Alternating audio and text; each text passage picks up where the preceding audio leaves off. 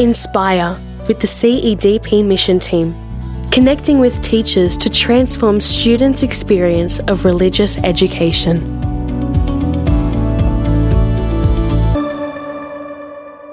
Hello and welcome to the RE Update podcast for the Catholic Education Diocese of Parramatta. My name's Scott Carroll. I'm the moderator of this podcast, and the intention is that we will have different members of our team coming together to communicate to all stakeholders the ongoing progress of the recreation of the religious education curriculum in the Diocese of Parramatta. So, welcome to everyone listening teachers, principals, religious education coordinators, clergy, and uh, anyone else who might have joined us.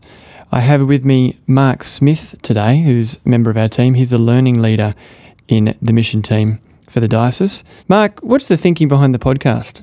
Thanks, Scott. This is exciting. This is our first ever podcast, first ever RE podcast. The idea really was quite simple.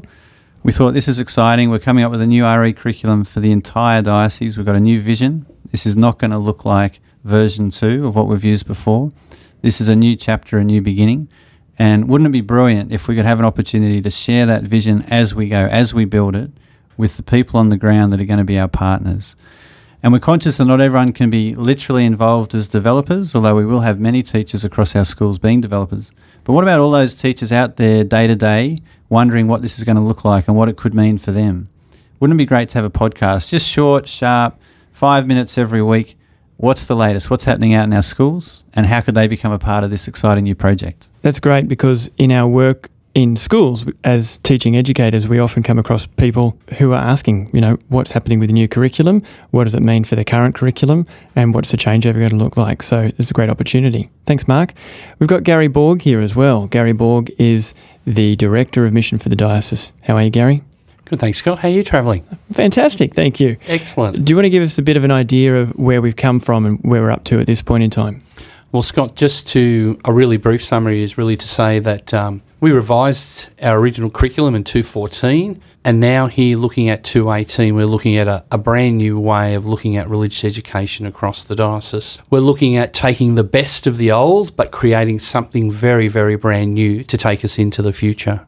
Fantastic. So, what's the big idea for this new curriculum? Look, I think, Scott, the really big idea is that we need to make religious education speak to two important things. The first is it needs to speak to the students that we have sitting day in, day out in our living spaces, particularly to their questions and their wonderings as they go on about their daily life and our rich living tradition. And our new RE curriculum needs to bring those two things together to ensure that we, we bring about not only transformation in our students' lives, but also, I suppose, transformation even beyond that in our schools and in our society. What really excites me is that we see students as the centre of this curriculum. Students are not going to be passive in this learning experience that we have called RE curriculum. They are going to be integral to the whole learning experience. They really are the centre. Um, they will not only give us its drive, its motivation, its forward thinking, but students will also be helping us with the evaluation of the curriculum as we go along on their day to day feedback as they give a student voice at various times. It makes sense, doesn't it? But it's not necessarily a foregone conclusion that that's the way curriculum has been created in the past. No, definitely. I think in the past we've seen that a bulk of knowledge is produced, whether it's in science or in mathematics, and then the expectation was that would then somehow get squeezed into the student's life experience so it would make sense. For us, we flip that completely around. We are saying that the starting point is the questions and wonderings of students. And then, once we've got a handle on that, then we will bring our rich living tradition and say, how does this speak to your life experience? And I think that's the exciting part about the project. We might get into this in a little bit more detail in the coming weeks, Gary, but can you give us a basic idea of how you're capturing those big questions from students spread from one end of our diocese to the other? Mm, that's a great question, Scott.